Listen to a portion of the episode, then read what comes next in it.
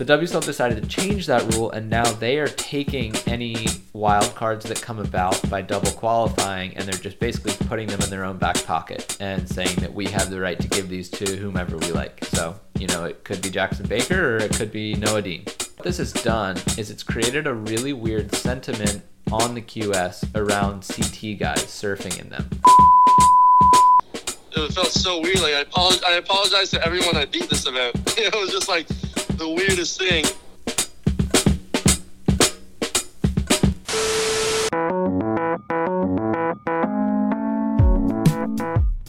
Welcome to the drop. My name is Danny Johnson, and this week on the show, we've got Big Dick Power Surfer to talk us through the week in surf news with a little feature by Jed Smith.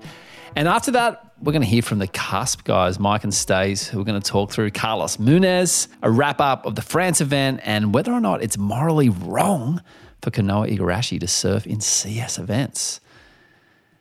But for now, let's chat to Brendan Buckley. Never done it this time of day. It's your morning there. Normally, there's not much light, and you've got the sun just glistening through your window, lighting your face obliquely.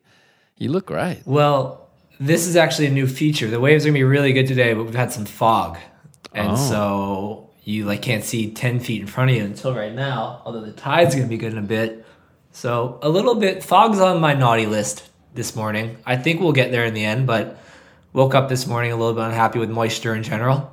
Not a big fan. You know that's where mold comes from too. I understand. So Waking up and having a problem with moisture is, is not a good start to the day. There's so many different scenarios that can cause unhappiness with moisture. it is pretty funny to do that though, just to like throw a bucket of water at your friend. I mean, I haven't done that probably in like ten years, but it's not a bad idea. Go waterboard your friends. Who cares? It'll be fun. Top story this week: tens of thousands of wetsuits are currently floating off California's coast. One thing to specify here is they're not just floating; they're they're in boats. Uh, specifically, they're in those big cargo containers on ships. But there is a huge issue in the port of Los Angeles and port of Long Beach. They're twin ports right next to each other, where 40% of container traffic enters the U.S. because it's you know closer. Even if you're on the East Coast, if it's coming from Asia, it's going to come through there first. And things are just backed up. Last week, CNN reported that over 100 ships were waiting to enter port, and when they get in, it takes a while for them to unload. And so basically, the thought is that all these wetsuits kind of came from the same factory. And so now they're just sitting out there in a boat, who knows what boat, who knows where.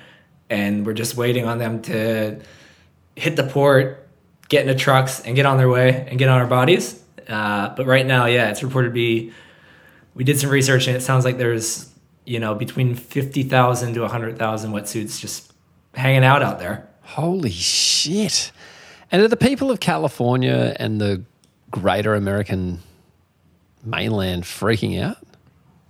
Or the surfers mostly? I think, I mean, if you don't have a suit right now, you can't buy one, you'd probably be freaking out. I think you could still find them. Like, you might not be able to go to your preferred brand or whatever, but you could still get them. Um, one thing that came to mind for me is last time I was in LA, I noticed a lot of people were using those shipping containers for, you know, places to live and building little hip restaurants out of them. So I think they're kind of an unspoken suffering group here. Like there's probably a guy out there who can't open his vegan taco stand because he just can't find a container. Inside the Thai factory where your surfboard might have been made. So this is a really interesting story that we published on Stab Premium this week. It was written by Jed Smith, who we'll be hearing from shortly. He talked to somebody who's been inside a major Thai factory, Cobra Manufacturing, which does just a crazy amount of surfboards per year. Um, I don't think they do dildos, but I know they do a bunch of other stuff that isn't surfboards. It's a big major factory. We know that JS does some boards out of there. We know that Hayden Shapes has, at least in the past. We're not sure if they're still there. I mean, people aren't married to these things. They get changed wherever they want to get boards year by year, day by day, really. Uh, Firewire has a factory in Thailand, but it's not this one. And it's no secret that boards been getting made over there for a while, you know, well over 10 years, to be honest. But what I like about this story is it talks about what life is actually like inside there. I'd never seen that before. I mean, there's countless debates about, you know, should you support local or should you do this? And there's a lot there, obviously. But I'd never seen anybody detail what it's like for the people, the setup there. And I found it really interesting. Another story from Jed talking about the potential evils of surfboards. So last week it was the environment, and then this week it's the humanity of the the whole operation. But anyway, let's hear from Jed.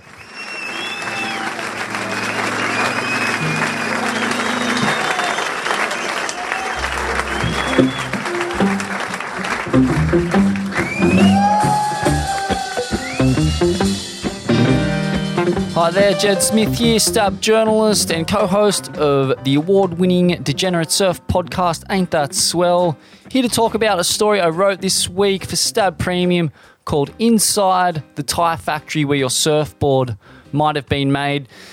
Uh, yeah, using an unnamed source uh, who had previously signed a non disclosure agreement, we visited the Cobra facility in Thailand where uh, an extraordinary volume of surfboards are made for the likes of uh, JS and Firewire, uh, among others. Um, what our source was expecting to find upon his first visit there was, uh, you know, uh, unsafe conditions, an underpaid workforce, and um, just basically. Uh, you know exactly the kind of things you'd expect from a, a third world workforce in a third world country where they are not uh, protected by the same labour laws and workers' unions and, and, workers' rights that we have here in the West. He was actually uh, pleasantly surprised to find quite the opposite. Um, nevertheless, uh, the idea of surfboards being made in Asia um, by people who are, you know, more or less on the, well, yeah, definitely on the breadline. Um, it's concerning to a lot in the surfing community, and for very valid reasons, all of which are discussed in the story. Uh, John Pyzel, the great Hawaiian surf uh, shaper, sorry, uh, made a great point. Just that he didn't like the idea uh, that was being suggested in the article that uh, you know all surfboards or uh, the majority of surfboards are being made uh, in Asia because a lot haven't, as uh, as is you know discussed in the article. We didn't list every company that makes their boards in Thailand or doesn't make their boards in Thailand or Asia. I mean that that's not really our responsibility. Um, but this is kind of what John was, uh, you know, suggesting that we do to a degree. Just just make it clear that you know who is and who is not being um, using Asia as a manufacturing hub for their surfboards. I think it goes to a really good point. Um, and, you know, I have so much respect for John. I've had a couple of, well, I had one chat in, uh, in with him in Hawaii, and, and, and he's just an everyman, a, lovely fellow who will talk to anyone who has immense respect in the surfing community, and rightfully so. He's not elitist. He's a very uh, measured character who, you know, makes his boards in Hawaii and California uh, and America so um, yeah, he has every right to have his say, and anything that he says, I take uh, very seriously. Um, and it was good feedback. I guess the point he and myself are making is that uh, if your surfboards are made in America, uh, Australia, or Europe, then you probably should make some noise about that. Really, you know, in, that, in, your marketing campaigns as a shaping label, you should probably be proudly American made, Australian made, European made, or whatever. If if that if it's an issue for you to be lumped in a similar category to those um, who are manufacturing their boards in in Asia and, Thailand, um,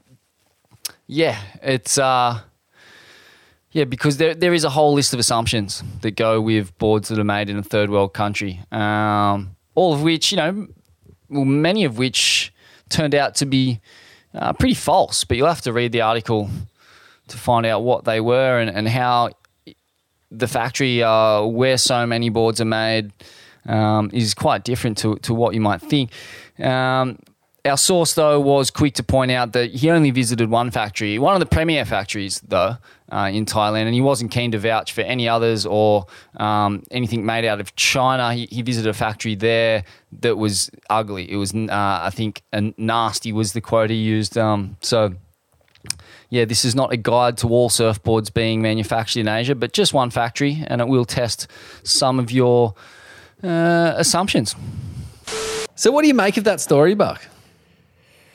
Like I said, I like how it provided that kind of different angle on that uh, that ongoing story about boards being made over there.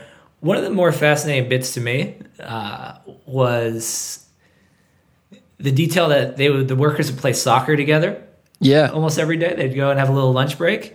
yeah, that was quite nice though. That the detail, the story detailed these workers having a good time, and even stated that the person who was visiting the factory thought that they were having a better time than any of the factories in in America or Australia that they'd been to. I I feel like this it's like an ethical debate. This one.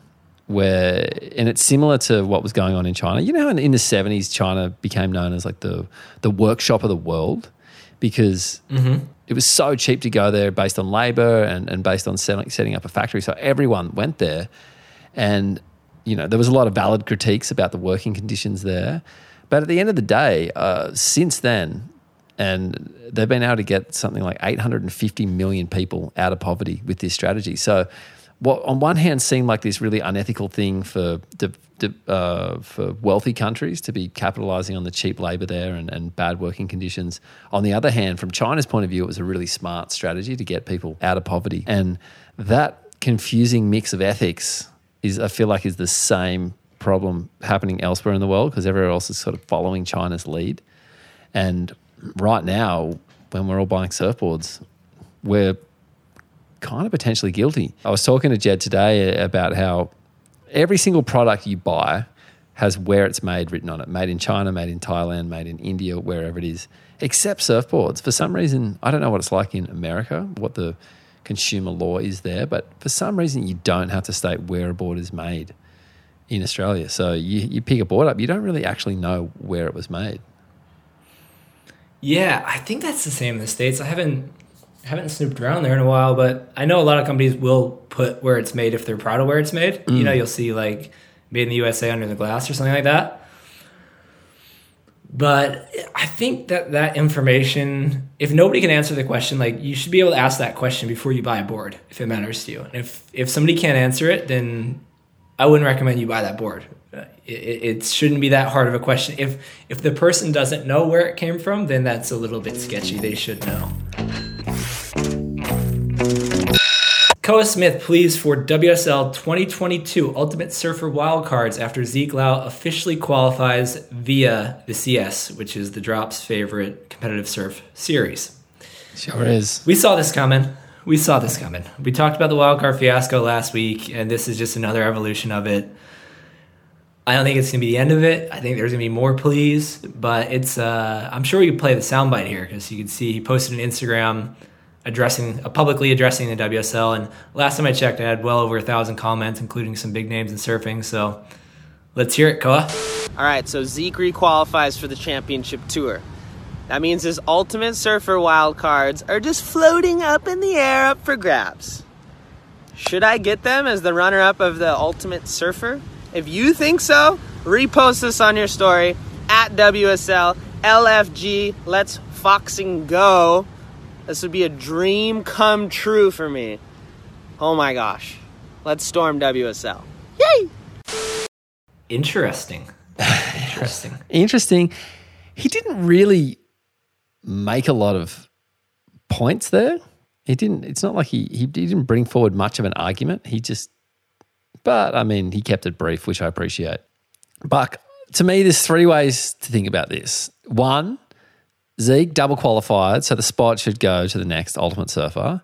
Two, Zeke double qualified, so the spot should go to the next ranked CS surfer that didn't qualify. Or three, Zeke double qualified, so the spot should go to whoever the WSL want to give it to because they're a business and they're losing money.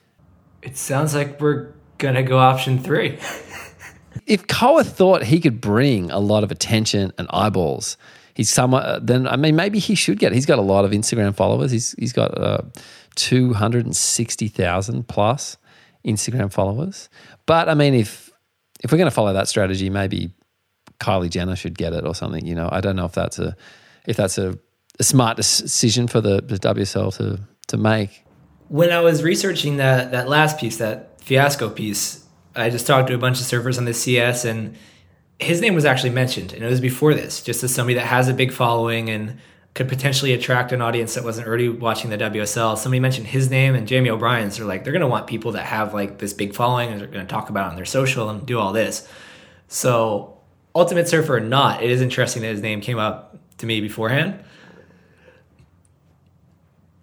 It's hard though because like part of it is like you're gonna give it to somebody that was like next person down on this like really well established, really respected and followed series, or you're gonna give it to somebody on a reality TV show. It's like it doesn't really seem like a balance there. And I have heard that the WSL pays more mind to stuff that's happening, like comments on Instagram, stuff that Stab post, I've heard that there the word paranoia has actually came up to me from somebody that spent some time working there. Really? Yeah, I mean, it sounds like they do pay close attention to what surf fans are thinking and feeling and expressing on different platforms. And so, who knows? Like a, a post like this of Koa, and especially with some big names getting involved, CJ Hobgood, a world champ, was in there even. I, I think it'd at least come up in discussion for them, right? Like if if if they really do follow this stuff, I'd, I'd imagine they'll they'll actually kind of reference it in some way. It's interesting. It'll be really interesting to see what they do here. I think it'd be kind of funny if they just give it to like the old system, like just the double qualifier thing, going back to the rankings after all this kind of mess. that would be the most funny to me, but I'm not saying it's the most likely. Yeah, I'd, I'd be really surprised if they if a couple of Instagram comments doesn't matter who they're from actually actually swayed their opinion or influenced it in any way. I just feel like Instagram is just just a land of platitudes and nonsense, and people are so overly nice or overly mean, nothing in between. There's there's kind of no nuance, and I just don't think opinions on there should hold any weight. I'd be so surprised if if CJ Hobgood's comment on there swayed them, something that he put no thought into and just wanted to support someone he probably mildly likes. And you know everyone wants to seem like they're positive on Instagram for some reason. I just I don't know. That would just be an insane way to evaluate this thing wouldn't it yeah I just think that people who believe in Instagram really believe in it like people just exist that this this is the world it's not know? the they, tooth fairy though what do you mean believe in it know, do you believe in Instagram? No, I think it's fake. It's fake. It's the Easter Bunny. it's of, not real. Of every day. Uh, we'll see what they do there. But another thing that uh, I wanted to add. So this came to me after we spoke last week, but in that fiasco story, you know, we talked about how there's this mega group thread set up and how some people were taking it really seriously, which is fair. Like you know they're going out of pocket to get these events and they make the tour it's like a life-changing thing uh, and then some of the younger crew in the story i wrote that he there's a young fella who posted a photo into the group of over 100 people of him with his shirt off and his nipples covered in shaving cream what um yes okay there's this big group thread right this is the mm-hmm. whole the petition thing that's all happening and so people are taking it seriously, kind of like trying to hear different sides of it. And we should do this, we should do that. And then, you know, when you get 100 people, you're going to get a few wild cards in there. Uh, and so one of the younger fellows just didn't really take it as seriously as some of the people that were a bit older were interpreting the situation there. And so I think it was a dare, but he ended up sending through a photo of him with his shirt off and his nipples were covered. At first, I was told it was whipped cream, but I did see the photo and it appears to be shaving cream to me. And he got kicked out of the group. I can't believe you can distinguish shaving cream from, from whipped cream with one with your one eye. I think whipped cream just melts a lot faster. Like this was really holding its shape. Uh. You know, it was real puffy. Like a whipped cream just kind of kind of melt down the chest quickly, and this this still had like a bulbous kind of look to it, um, which kind of tripped me out because like you're on the road, and it's one thing to bring like a razor you just mow through, but like a shaving cream and like really shaving like that while you're chasing the CS seems like a weird move to me. Would I know who this is if you told me? Do Absolutely. you know who it is? It's Oh, Cro- yeah, Crosby Colapinto. He got outed on our Instagram. no way. when we posted about it on Instagram, we uh, it was referenced in like the little teaser thing, and people were just calling him out in the comments. It was hilarious. they That were so people good. wanted him back in. They wanted to get him back in the group. Uh, they they felt that it was unfair that he got booted for the photo. That's so funny. They need everyone, they, every member they can get. They shouldn't be booting people out just for trying to have Yeah, smooth nipples. yeah.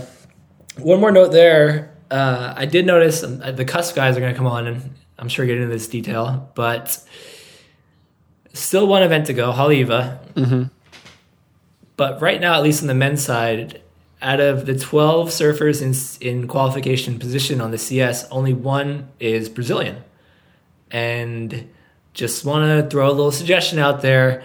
It's a La Nina year, and I'm wondering if that's impacting the Brazilian storm. Uh, temperatures are colder.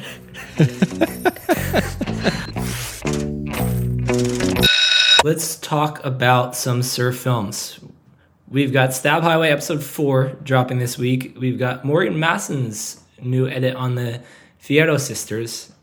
Asher Pacey's No Straight Lines is unlocked for free on our site. And it's not out yet, but we've got some news on the drive through series. Let's go ahead and start with uh, Asher Pacey, shall we? It went for nine minutes, but having done a couple of trips with Asher, I'm sure it could have went for 90. Like his his surfing is nearly uh, there's something about the the lines he draws that just about every wave he catches is is like a is a, a clip almost. He he rarely falls off, and he just has such an amazing read on every wave. And and I think you know typically when people go hunting waves for a film part, that they're trying airs or looking for the meatiest sections to do the biggest turns and. And so you, they come away with maybe a couple of clips per surf at the most. But I feel like when you see Asher surf in real life, he, you know, he he's so good and he's so flawless with his the way he dissects every wave that he could basically um, use everything. And not to say that his edit doesn't have those incredible waves and highlight moments, but um, yeah, it's just a joy to watch, Buck.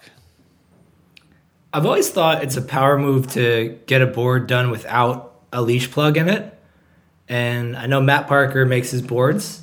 And Matt, if you're listening, just get rid of the leash plugs. The guy's not falling. Let's just let's just eliminate that. Yeah. When we do the Stab Breeder survey, which has over 7,000 people participate in it, he, Asher, and, and the, what's the question? The question's who's surfing they love the most. Asher has placed 16th on that. And I mean, that's people can choose every single surfer in the world, and it's not like Asher's bombarding people with clips. You know, he's he's not in the limelight in the, in the same way CT surfers are, but there's surfers like Asher, Dave Rastovich, Torren Martin always plays really high on that list. What do you reckon? Yeah, I don't know. I guess I I grew up and I just wanted to thrust. I wanted to thrust until from sun up to sundown. And for a while, I was just not charmed by this this line thing. I just didn't even get what the word line really means. My lines, I just wanted to go and try to peg a lip. But uh, I don't know if it's just my knees deteriorating. I I'm coming around to it. I'm coming around to it. I mean, I really love Dasher's clip. At least I can say that. Um, I'd still rather watch somebody do. I'd still rather watch Italo do two massive airs on a wave, but I'd like to see somebody combine the two. I'd like a nice stylish line thing straight into. Uh, I guess Craig Anderson was the closest we had to that, but he wasn't quite Italo's level of air. I like when you can. You're talking about Craig like he's in the past tense. He's not dead. Okay, we have Morgan Maassen's new short film Goddesses, featuring Vahine Fierro and her two sisters Koah, Kohai and Hi- Haimeti. I'm sure I said all that right. Um, very good in the Polynesian tongue. Yeah. Uh, but this this is just classic Morgan, just so beautifully shot. Really good surfing. Uh, the three sisters have just a truly beautiful life, and Vahine especially just charges at Chopu. Like she is pushing, not pushing, she's breaking boundaries out there. And Is there? I didn't actually make it that far into the video. Is there big chirps? It's not massive chokes, but in general, she is out there. Yeah. um, and it's just a really well shot. Like it, it'll it'll take off. Mainstream will eat it up, but it's still a great watch for anybody who loves to surf in general. So I'd highly recommend the watch. We've got an interview with him on the site as well. We've got more from him coming about how he got uh, incredibly rich in the My First Million series. So keep an eye out for that. But for now, go check out the clip. Also, this week, be sure not to miss Stab High episode four. Uh, I've only seen the trailer so far, but Stab high way so, like, buck. Oh fucking hell! Stab Highway episode four. I've only seen the trailer so far. I haven't seen the full, the full piece, full episode. The trailers made me feel like the recklessness is kind of going up as the as the series progresses. Could you speak to that, Danny? Yeah, I think so. I, I mean, the whole thing was a. It seemed like just a giant mess of recklessness. One thing about this episode is they they this is where we had the Aussie tattoo judge. So Ozzie Wright is one of the judges. He, if you don't know, is a extremely talented surfer, but also a musician and artist. And you mean Ozzie's Ozzie's toured the world with his art and fetched huge fees for for for his pieces. Like he's a really legit artist who has art in serious galleries and uh, and I, and a lot of people love his art. So we we thought with him as part of it, then that we would tie him in. oh, Sorry, we would use use his art uh, in a sense. In that the challenge was get an Ozzie Wright tattoo. So whoever got the best Ozzie Wright tattoo w- would win. Yeah, I can say things got like pretty extreme. Like when you did the when you did the Trans World, what was the Trans World similar style thing to this called? It was called the Cali Rally. The Cali Rally. And you you actually got a tattoo, right? You've got the Huntington Beach tattoo under your armpit. I did, yes, the town logo. And that was the challenge to get a town logo. There's actually two challenges. One was get the HB Town logo, and one was get the website for the currently deceased Trans World Surf. No Uh, way. was- yeah, I think there's a hyphen. I, I have it on my body. I should know this, but I think it was like tw-surf.com or something. You've got a website tattooed on your body? yeah, I do. You can tell me if there's a hyphen, actually. Oh, I can't see it. Oh yeah, there is a hyphen. No Is way. hyphen? Yeah, transworldsurf.com. Oh, I can't see actually. But TW Surf. No, it's just twsurf.com. okay, I thought there was a hyphen, but again, it's in my armpits. so Wow. Yeah, so really see it all. the tattoos that you had to get were tattoos that you weren't proud of. So they're in your armpit, covered in hair, and I'm assuming a lot of people put them in weird places. Whereas with ours, a lot of people were really happy to get an Ozzie tattoo, in, in which in a way could make it less of an extreme challenge because it's like, oh, who wouldn't want an Ozzie tattoo, you know? And 11 of the 16 surfers got one. Yeah, that was gnarly. That was hard to judge. It was, I liked them all. I thought they were great work. no, I like them all. I, was, I can't believe how many people got um, tattooed.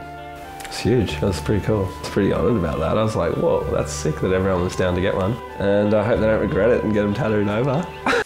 the difference with this style, the difference with having art that people don't actually mind tattooed on their body is that people knew they would have to go pretty extreme to win. And Dion Agius took it to the the most extreme and got it tattooed on his head. And so Dion's got a shaved head and he's got a giant Ozzie Ozzie Wright tattoo on the back of his head now. Holy shit. I mean, that is the complete opposite of my situation. Yeah, I got mine. That's polar opposite. Yeah. Armpit where you're never going to see it and just a bald head. That is. Wow. I'd hope he won. Yeah, he won. He, he definitely won. Yeah, so there was a lot Yeah, of he won. There's a lot of great tats, but when Dion did that, it was like, holy shit. There's, you can't beat that. Tap. We came in pretty red hot, considering that that one's definitely going to be there for life. But Ozzie's like one of my favourite servers of all time, so I was like, fuck, it's probably a good excuse to get an Aussie tat. So yeah, I ended up getting mine on the back of my head. Uh, yeah, Dion's head tattoo was sick. It's a pretty massive, eh? That's huge. I asked him before before we wrote the challenge book. I was like, "Hey, do you mind?" Because I didn't know if, he, if that was something he'd be into or not. And he was like, "Yeah, I don't care. Do it if you want." But he just said he when people come up to him and show him like his art as tattooed on them, he just like freaks out that they're gonna hate it and regret it, like like like anyone would, you know, and kind of just like feels bad, you know, that he might have he might have influenced them in the wrong way. Yeah. I saw a WSL logo tattooed on a, a guy's leg once. It didn't have the letters, but uh, No it was kind of yeah, yeah. It was over here. It was at the Quik Pro France a few years ago, and it's a CT. Um, The- and the- if Ozzie feels that way, I feel like I feel like the WSL. If they're you know worried about what people say on Instagram, just think about this poor fella. If he believed in it so much, That is in next year's Stab Highway Tattoo Challenge. Get a WSL tattoo. Uh, fuck the WSL. All right, one last film to talk about here. Like I said, it's not out yet, but the drive-through series is coming back. I don't know if those had as big of an impact in Australia as they did in the states, but for a while they were, you know, must-watch videos in the states. It's just a crew of fun people. Oh, I would watch those Driving videos on repeat. Yeah, yeah, and I mean, I love them too. If you're unfamiliar, it it doesn't have that component of like challenges like Stab Highway. You're not getting an Ozzie Wright tattoo, but you are just driving around. They make it a point to meet people wherever they go, like meet with local surfers and just have fun. It's very. Um, I think it relates to that aspect of surfing. Like you can turn on the WSL and you can't really relate to having to perform in a 30 minute heat in whatever waves, but you can relate to wanting to get into a car and drive up or down a coast in search of waves and go experience a town and meet some people. And it's it's awesome that they're bringing it back. Uh, we did an interview with Benji. Mikey Ciaramella reached out to him, and one thing I learned is that Benji still has a ringback tone. Um, do you remember what those were? Yeah, yeah. Yeah, so I, I didn't know that you could still possibly have these things, but apparently he's still got that ringback tone from back in the day, Wait, which wait, is wait. incredible to me. What's a ringback tone? I don't know if I do know. That's when you'd call somebody and you could pay, I think it was like 99 cents to, instead of hearing just your phone ring, Oh yeah, I know what you mean now. Yeah, yeah, yeah. it would just play music at you. Um, we'll have to ask Mikey what Benji's was because I'm not I'm not across it. But yeah, so you call Benji and that's just what you hear, which is pretty wild. Um, first fun thing I learned, and the other fun thing about all this is I guess they had decided they're going to make it, and they're looking to for distribution partners, and I guess they had one locked in, and then things got a little bit weird. Uh, Benji says in the in the story that he mentioned something about his balls in a meeting, and that may have been what made the one company get spooked from it. Uh, they're afraid that the series itself would just be too weird if this guy is referencing his nutsack in a meeting.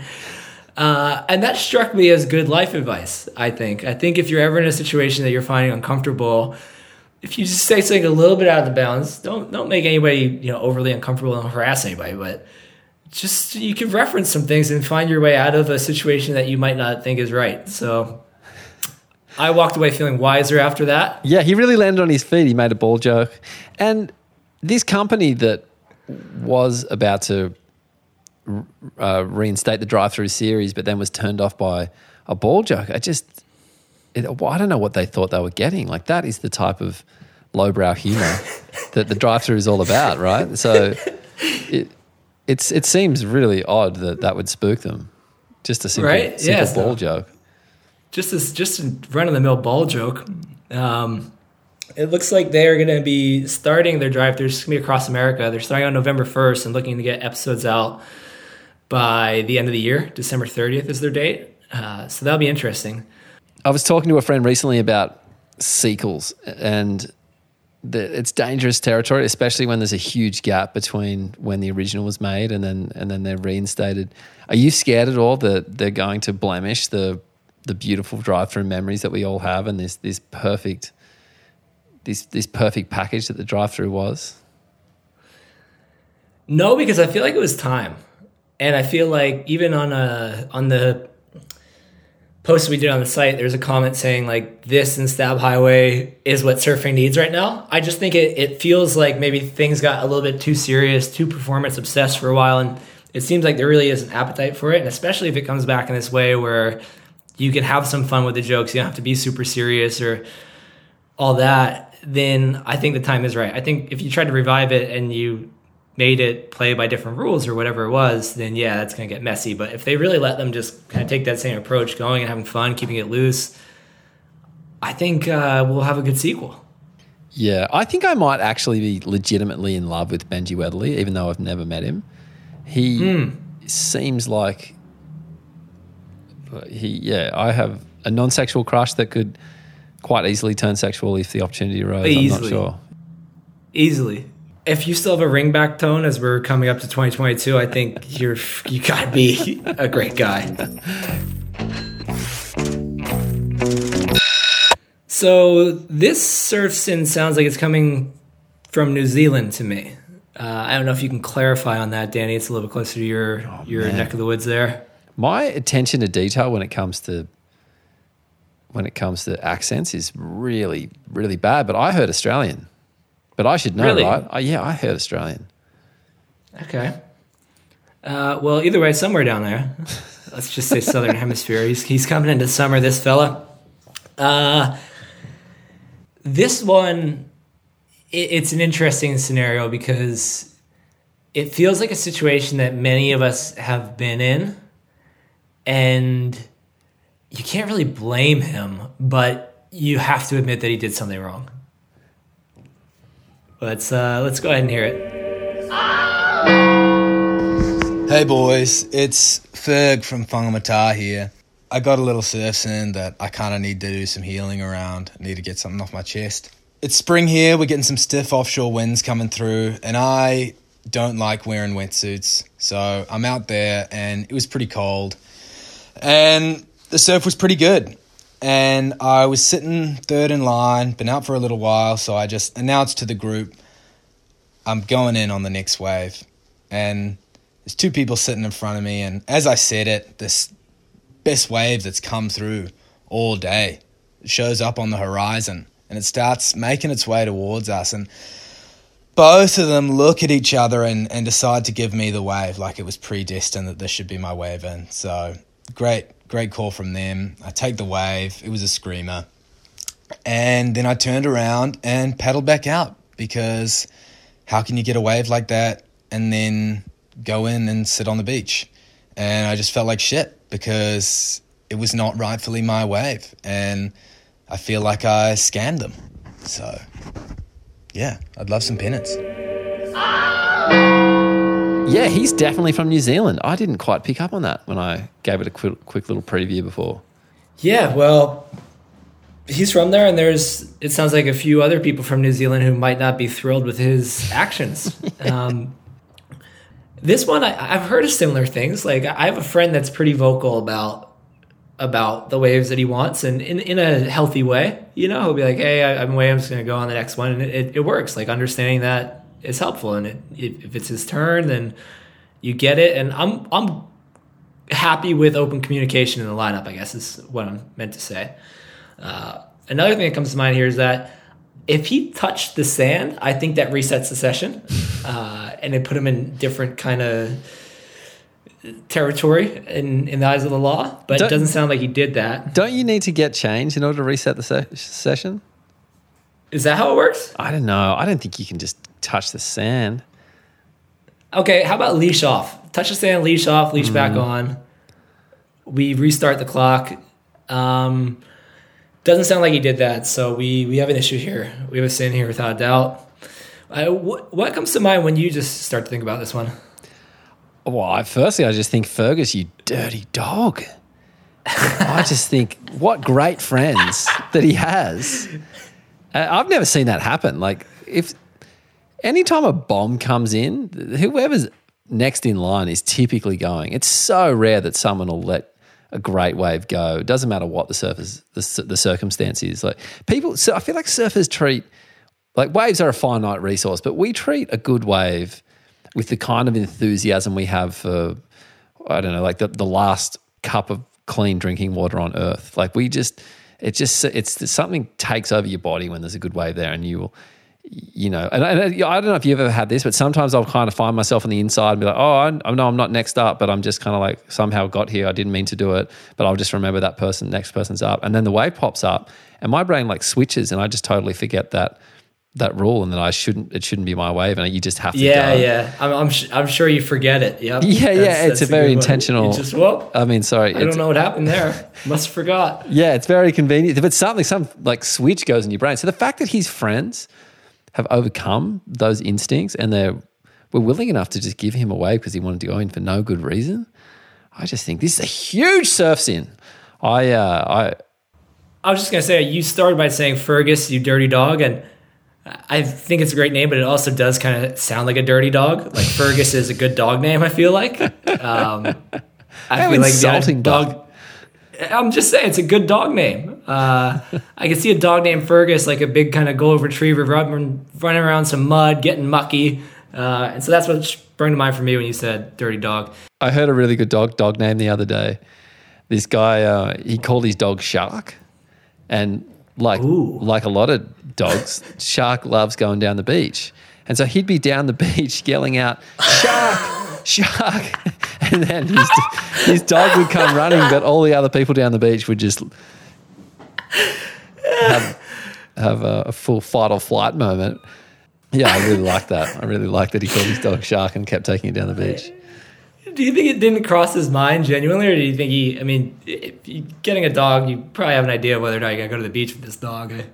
Oh, I, I, I don't know the way the story, uh, the way I heard the story, it was a, a genuine oversight, but uh, a pretty classic, uh, pretty classic Oh. mistake to make.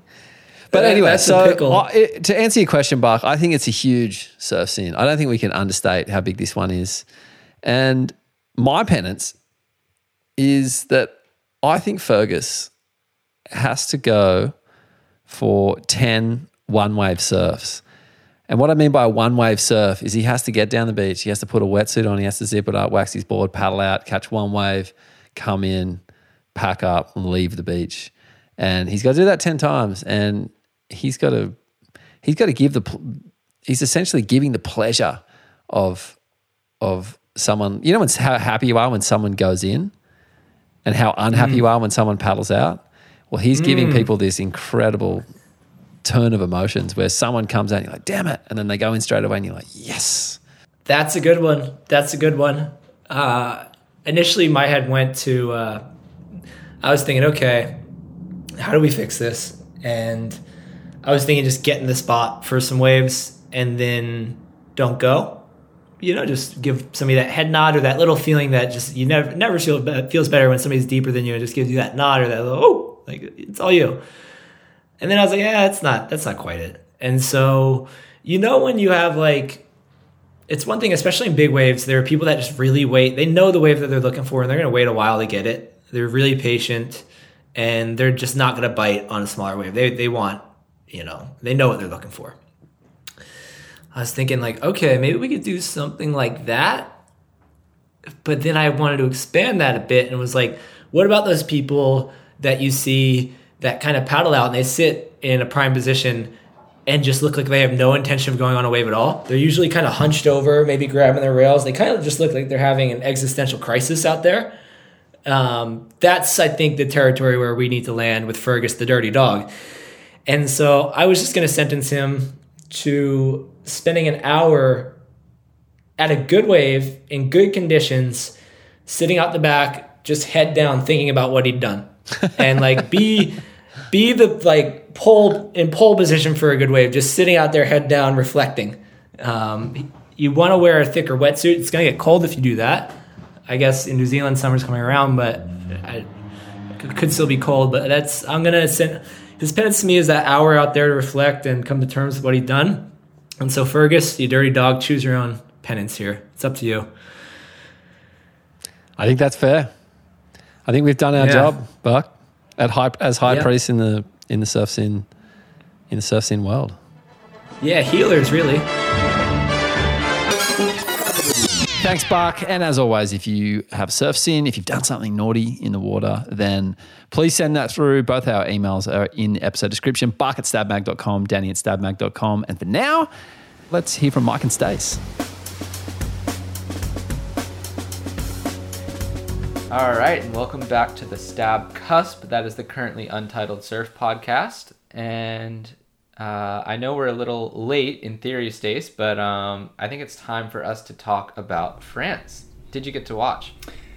Pretty similar situation to Portugal, although I did get to catch the finals, uh, and that was pretty pretty entertaining. The uh, the Aussie, I don't know what to call a group of collective frothing Aussie Kiwi surfers, but that collective rolled That's called on that's called a quokka. the Aussie Quackers rolled up from Portugal Ericeira, uh, all the way up to Le Gravier, and uh, they were a force to be reckoned with. They crossed both finals. Uh, India Robinson, all the way from I'm going to get this wrong. I think she's from Torquay. Because you can't get Torquay and Jan Juc wrong, you get in a lot of trouble. But yeah, all the way from Torquay in Victoria for a second place finish in the women's, and then obviously Connor O'Leary taking the win. So that made me pretty happy at about 11:30 p.m. on a Saturday night. Mm, yeah, and uh, I got to watch. Like I would every morning, I would wake up. I'm on the East Coast, U.S., and I would kind of see what was going on, what the waves looked like. It was obviously about halfway or more through the French day, and um, yeah, I, I would probably watch about two hours a day, and I found it really entertaining. Certainly more entertaining than I found the Portugal event. Um, I don't know. It was just more raw and kind of rugged. And as Buck said last week, there should just be some shore break component of every QS event because I feel like you just need that little garnish at the end because the waves themselves aren't quite good enough. And the surfing is a really high level, but it's not at what we'd call the elite level. So yeah, just something to just bring that extra little panache at the end, really add some flavor. Oh, and it brings the crowd into play. Like people are finishing their waves in the embrace of the fans, like halfway through a heat. it's pretty sick when the CT's on there, and it's crazy how how big the waves are and how close the crew can get to actually the action. Yeah, I think I saw a French guy give Caio Ibelli a wet willy. Oh wow, that's um, not what you want mid heat. That's a that's a you know there's enough stress going on in a heat as it is, let alone having some strange French man playing with your ears. so uh, we had some picks before this event, and they didn't do great. Um, I think the the highest ranking surfer would be Carlos Muñoz, who I picked for the winner. Um, he made it to the quarters again after another quarterfinal finish in Portugal. This time, I do not think he got ripped off. He only put up two points in the quarterfinal against Matheus Herdy, unfortunately, but he had a really good run before that, and uh, he has situated himself nicely within the top 12 now. So good job to Carlos. Um, yeah, any thoughts there? My thoughts are is that it could be Carlos's year. Back to back fifths. He's inside the top 12, which we had a listener question from a day one fan, Blake Stafford, questioning why it is 12 when they are not counting the CT surfers. I must admit, I had no idea. Had to do a little bit of looking around. And they have moved the qualifying number to 12, in case you didn't know, which I didn't.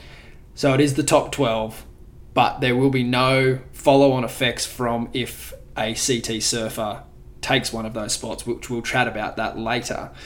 But you're right, Carlos is in the top 12, and I reckon he's looking amazing going into Hawaii because they're only counting three events, and he's throwing away a 650. So I think your boy Mikey is looking really good. Yeah, and he's done well in Hawaii in the past. He's always had strong showings, especially at Sunset. Um, Haleiwa, which is obviously where the last event is, isn't necessarily like his strongest of the Hawaiian venues, but I still think, I mean, you just look at his surfing and it's kind of tailor made for that kind of wave, just super powerful, low center of gravity, can hit the. I mean, Haleiwa has its own form of a uh, shore break, right? Except it's over dry, sucking reef. And yeah, I think he's well adapted to that kind of surfing. So I agree. I think if he makes what two heats or three heats, he's already guaranteed to improve his situation and um, and he'll jump ahead of a lot of people who have like eleven thousand points, which that's kind of like the the sixth spot right now. So yeah, I think two or three heats and Carlos could finally see his day on the CT, and it would be well well deserved. In my tell opinion. me, you don't strike me as a man who carries a ton of emotion around in your daily life. I could be wrong, but are you a bit nervous for Carlos? I can hear it in your voice. Are you, are you kind of shitting yourself?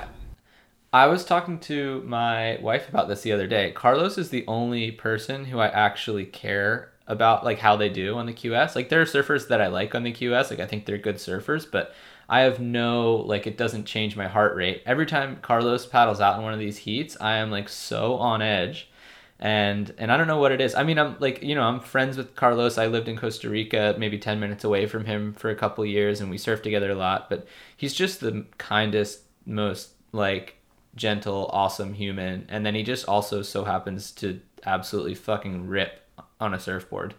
Um, and yeah, I don't know. He's just a great dude, and I just think he deserves it. So yes, to answer your question, I feel incredible anxiety when I watch him surfing in these heats, and I will be devastated if he doesn't make a few heats in Haleiwa. Oh, I love it. That's what the QE is all about.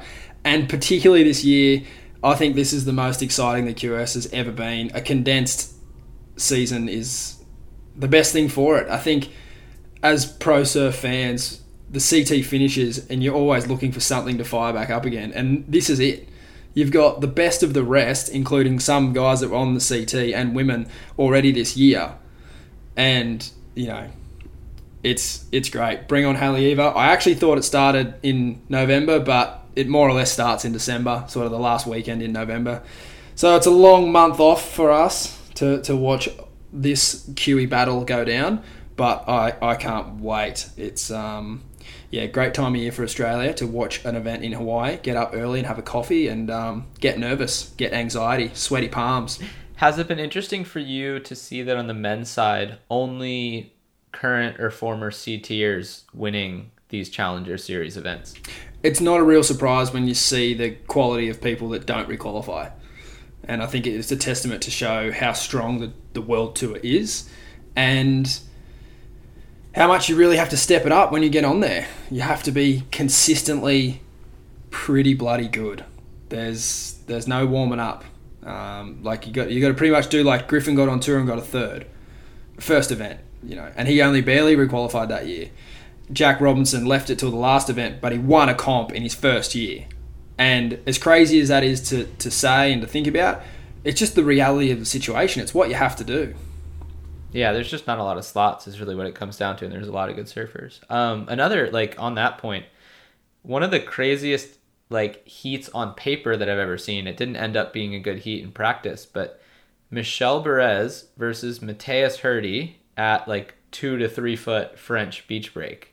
Like, isn't that crazy that those two surfers on such different ends of the spectrum, such different ends of their career in theory, you know, they share a sponsor, which I don't know if that's interesting or relevant, but whatever. I don't know. They, they just, like, I wish that Matheus had the opportunity to, like, put his skills up there because Michel went out there and did what he does best. He just hammered the fuck out of these chest high waves like it was Keramas in 2017 or whatever it was. Um, but yeah, that was like incredible for me, like to see that that's what the QS is right now. It's guys like Michel Bourez versus guys like Matheus Herdy. Like that's a pretty cool place for surfing to be in. Hundred percent. I, I thought the same thing when I saw the podium. I saw like the young women, and then the the gents are a little bit older, and I was like, wow, that is such a cool mix of like competitors. And even that heat is a perfect example. One thing about Michel Bourez is that he is such an animal in beach break conditions. Obviously, you think of Tahiti and surfers from Tahiti being pretty dominant over reefs, which Michel is as well. But I actually think his strength lies in you know unpredictable beach breaks, like some of the surfing that he manages to pull out in conditions where you know you'd think that Matheus would be, for instance, the favourite. Michel is a machine. I think there's a bigger talking point than the actual winners, and that's the fact that a Challenger Series union seems to be forming uh, before our very own eyes. Mikey, you had a really interesting chat with Kanoa Igarashi, and the article is obviously on the site if anyone wants to check it out. But can you go into a bit more detail about how that went and uh, Kanoa's feelings to obviously locking up a position that can be handed to anyone now. Yeah, it's it's a really interesting one. Like essentially, if you don't know what we're talking about, the double qualifiers this year, so which means a surfer who's qualified via the CT for the next year's CT, but then they also make the top ten or twelve as it is this year in the QS. those slots used to go to the next surfer in line on the QS. So that would be the 13th ranked surfer, which right now is Jackson Baker. So in theory, because Kanoa is at the top of the QS, Jackson would have a spot on next year's tour, assuming nothing changes going into Haleiwa. The WSL decided to change that rule, and now they are taking any wild cards that come about by double qualifying, and they're just basically putting them in their own back pocket and saying that we have the right to give these to whomever we like. So, you know, it could be Jackson Baker or it could be Noah Dean. Um, and so, what this has done is it's created a really weird sentiment on the QS around CT guys surfing in them. So I asked a question basically like, is it morally right or wrong for someone like Kanoa to surf in these Challenger Series events, knowing that his success means essentially granting more power to the WSL and taking autonomy away from QS surfers? You know what's super funny about that? Like, I, I was literally just thinking about that in the car right now. Like, I mean, I've been driving for like six hours, but um, I was just like, I was just kind of processing it all because, um, to be honest with you, I, I found out from your guys' article about that. Okay. Yeah, like it was super weird. I mean, I knew I knew um there's a bunch of rule changes and everything, and and like you know, I mean, I guess being a little bit like naive, but um, I uh, I just found out that it was like top 12 instead of top 10 like last week. Someone told me, Yeah. and then uh, or someone told me like during the Portugal QS, I think. And then all of a sudden, um, I read your guys' article. I think it was in the beginning of the France event. Yep. And uh, I, I kind of just read through it and I, and I got a better understanding of it. And it was just like, yeah, I was like kind of tripping. And it was, it was pretty um, confusing. I mean, I, I thought, I thought, I thought like the format they had back at like what they, what we've been doing for the last how many, how many years, like worked really well, you know, with the whole CT guys do it and then drops down to the next guy, you know? Yeah. Um, it seemed like it's, it's always been working really good.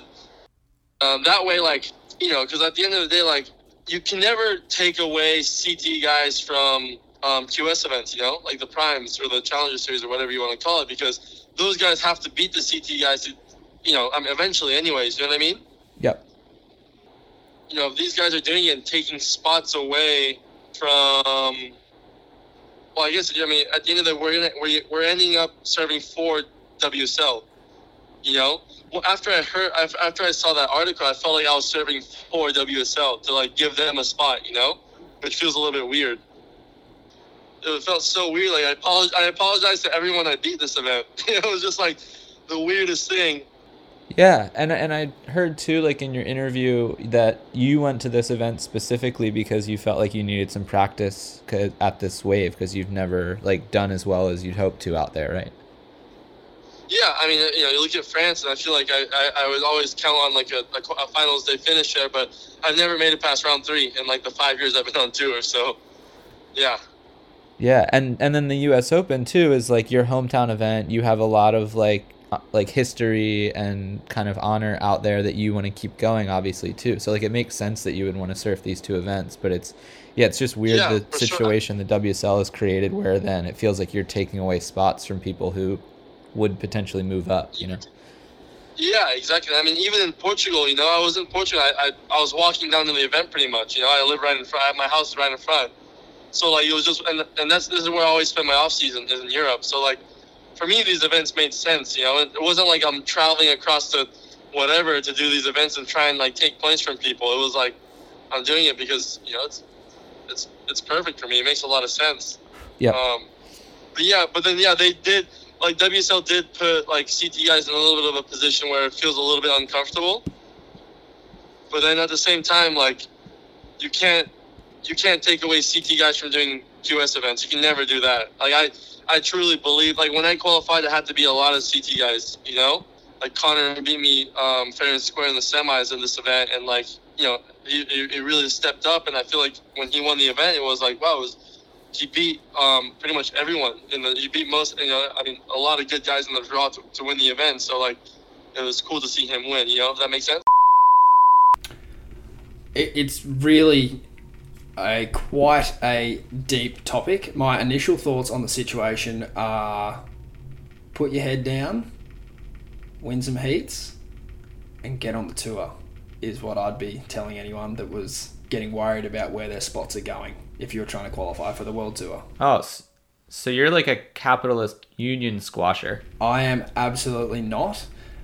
I you get given a rule book and you get given an agreement and you know the rules and you know how it works.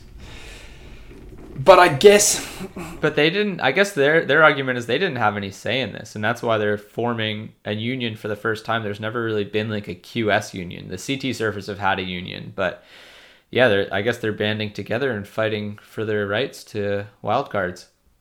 they're not theirs to begin with. Uh, that's my main feeling around this. Uh, they're not theirs. And I've seen a lot of comments on Instagram uh, with crew saying, you know, we're taking back what's ours. Uh, those spots on tour are not guaranteed to anyone. And the quicker you understand that, the better. Because you can waste a lot of energy going down that rabbit hole.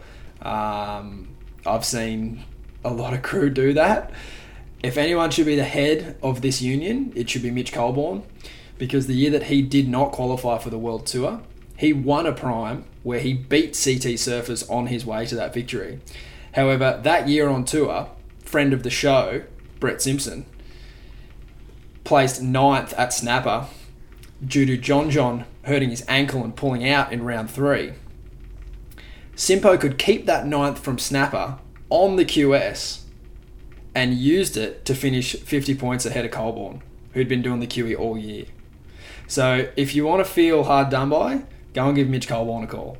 Other than that, put your head down and go and beat some CT surfers because guess what? You're going to have to beat them on the World Tour anyway. Wow, that was a hell of a speech. Um, maybe the WSL will give their extra wild card to Mitch Colborne. Maybe that's been their master plan all along. They've just felt bad this entire time, and now's their chance to give back. I don't know. It does like I I get it though. Like where the surfers are coming from. The WSL. It feels like they're just being greedy. Like they've already uh, kind of monopolized the the quote unquote season wild cards from the CT, saying they're no longer injury wild cards. We just do whatever we want with them. And now they're taking these ones. Who knows what they're going to do with them? You know, there's a decent chance they'll give them to the next guy in line. But you know, someone like Michel Bourez was actually uh, pretty vocally critical that he didn't get a, a season wild card already into the CT because he was saying that he was injured this year. And yeah, I don't know. There's a lot of uh, definitely egos and hurt feelings in this whole thing. But at the end of the day, um, yeah, I, I do see the surfer side. Like it does feel like imagine if there were six CT surfers who double qualified. You know, like it just seems unfair. Well, then you don't deserve to be there if they're beating you in the QS. It's that simple. And the thing is, But that's not true. I mean, like, what if like the okay? Imagine like this, right? You you watch F one. So imagine that the F one guys have their race, and then there's an F two race, kind of like an after thing or whatever. And there's like, oh yeah, we're just gonna go on that one too, because we got nothing else to do. You know, there's a little bit of prize money, whatever. I'm not doing anything else. And then they go and just beat those guys, and those guys get relegated to F three. Like I don't know, it just doesn't seem right. you know what they'll be doing though? They'll be jumping in the same cars and the surfers are surfing in the same ocean. So I'll take your next anecdote. Thank you. Look, it's not fair, but life's not fair. And I don't think that these CT surfers like Kanoa should not be surfing in an event that's in his front yard or at a wave he's not so good at so that he can go for a world title and be better at that venue. Like if I've got to pick a side, I'm picking the CT surfers side. And trust Oh, me, you're you're looking at this all wrong. I'm take I'm picking the CT surfer side too. I don't think Kanoa's doing anything wrong. I think that WSL's rule is wrong. So I could understand the service frustrations in the fact that now the WSL are going to keep these wild cards, which they might not think's fair, and they might get that overturned. And if they do, good on them. But look, there's been years where Dane Reynolds and Jay Davies get wild cards, and crew that have been battling on the QE for 12 years are just sitting back going, "How the fuck did that happen?" It's not a fair sport. It's a really unfair sport. Yeah, and the WSL is basically an entertainment company as much as they are a sporting league. So they're making decisions that are going to hopefully garner them the most views and interest and I, like in a sense that's fine in my eyes um as long as like i want surfing to be as interesting as possible right i don't need some fucking joe schmo who can bang the lip 14 times like i don't really need to see that but i do want there to be some sense of you know fairness and granted the QS or the CS or whatever you want to call it, it is fair. Like the cream rises at the end of the day, but yeah, it just feels a little bit like a I don't know, like a poke in the eye to just have this this one little thing, and it's I don't know. You just see Kanoa at the top of that ranking, and it's like I can get why they'd be like, oh fuck this guy, you know. But really, their their resentment I think should be angled toward the WSL. I don't think Kanoa's doing anything. Definitely not. Like they're not gonna they're not gonna take it out on him. Uh, they'd be very brave to say it to his face if they really thought that way. Um, but I don't know, man. I just think that as a competitor, if you start paying attention to those things, there's a there's a lot of things you could be pissed off about. Yeah. Fair enough. All right. Well, uh, that is uh, that's pretty much France wrapped for us, is it not? I think it is. Um, does that not make you want to get on the QE and secure up one of those four available spots? I'm just waiting for my wild card to come through into the CT. I, I figured I have a better chance that way. Statistically like speaking, be quite a few this year. yeah, exactly. Statistically speaking, you probably do. oh, that's amazing. Uh, speaking of Um, which, I don't know if you saw my last joyride, but uh, I was surfing pretty badly. I actually thought you were ripping considering you were coming off the back of a knee injury, which you didn't say in the joyride, which I was pretty proud of you for that. I would have straight up said, My knee's fucked, I'm gonna have a go.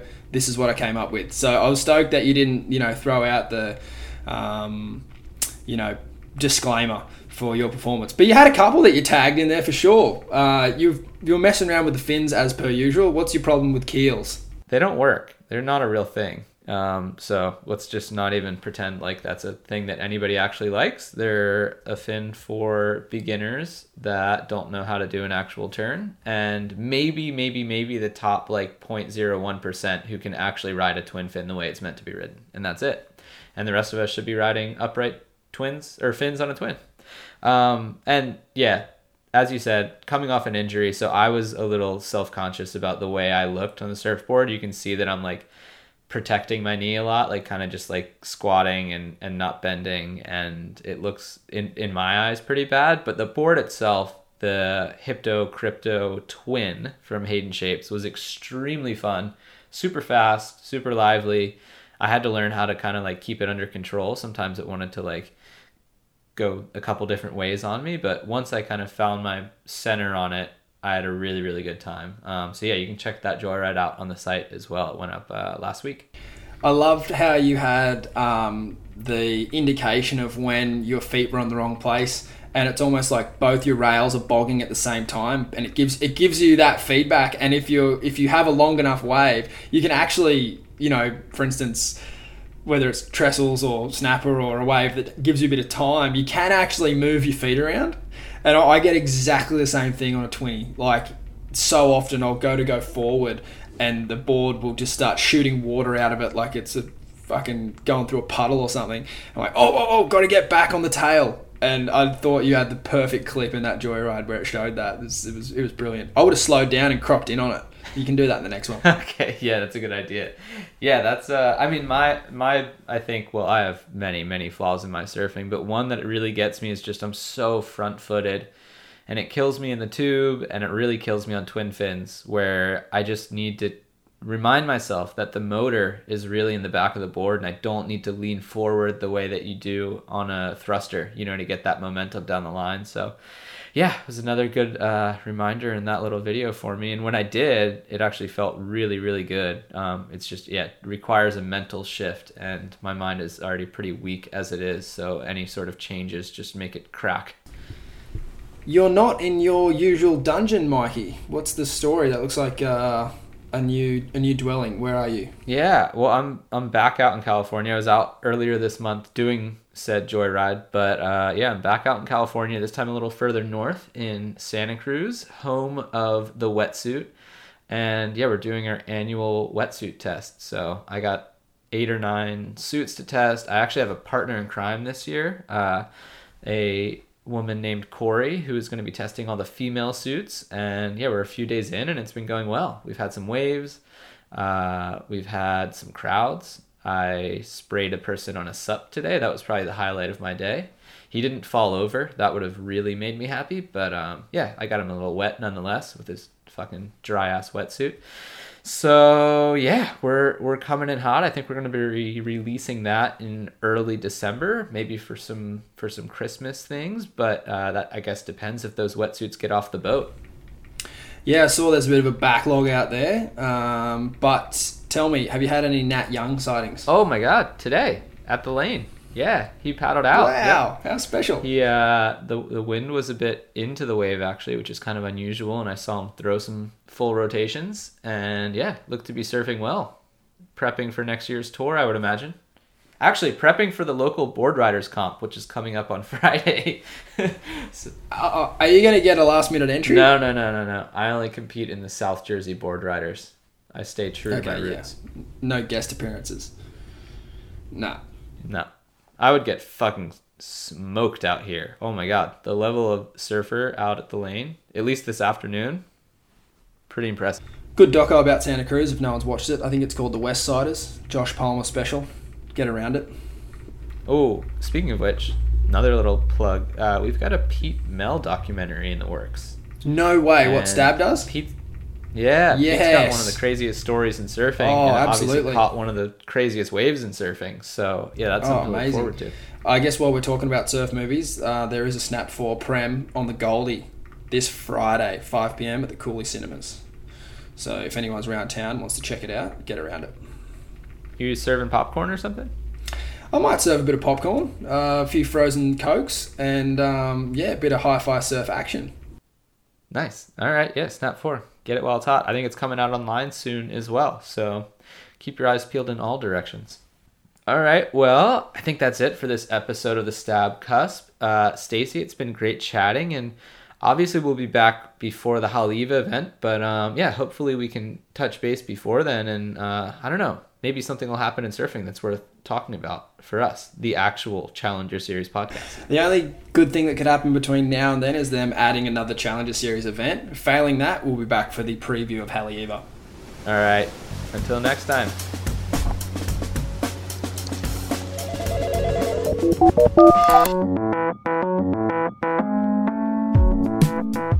Thank you to Mike and Stace, and thanks for listening. That's all we've got for this week. We'll see you next week.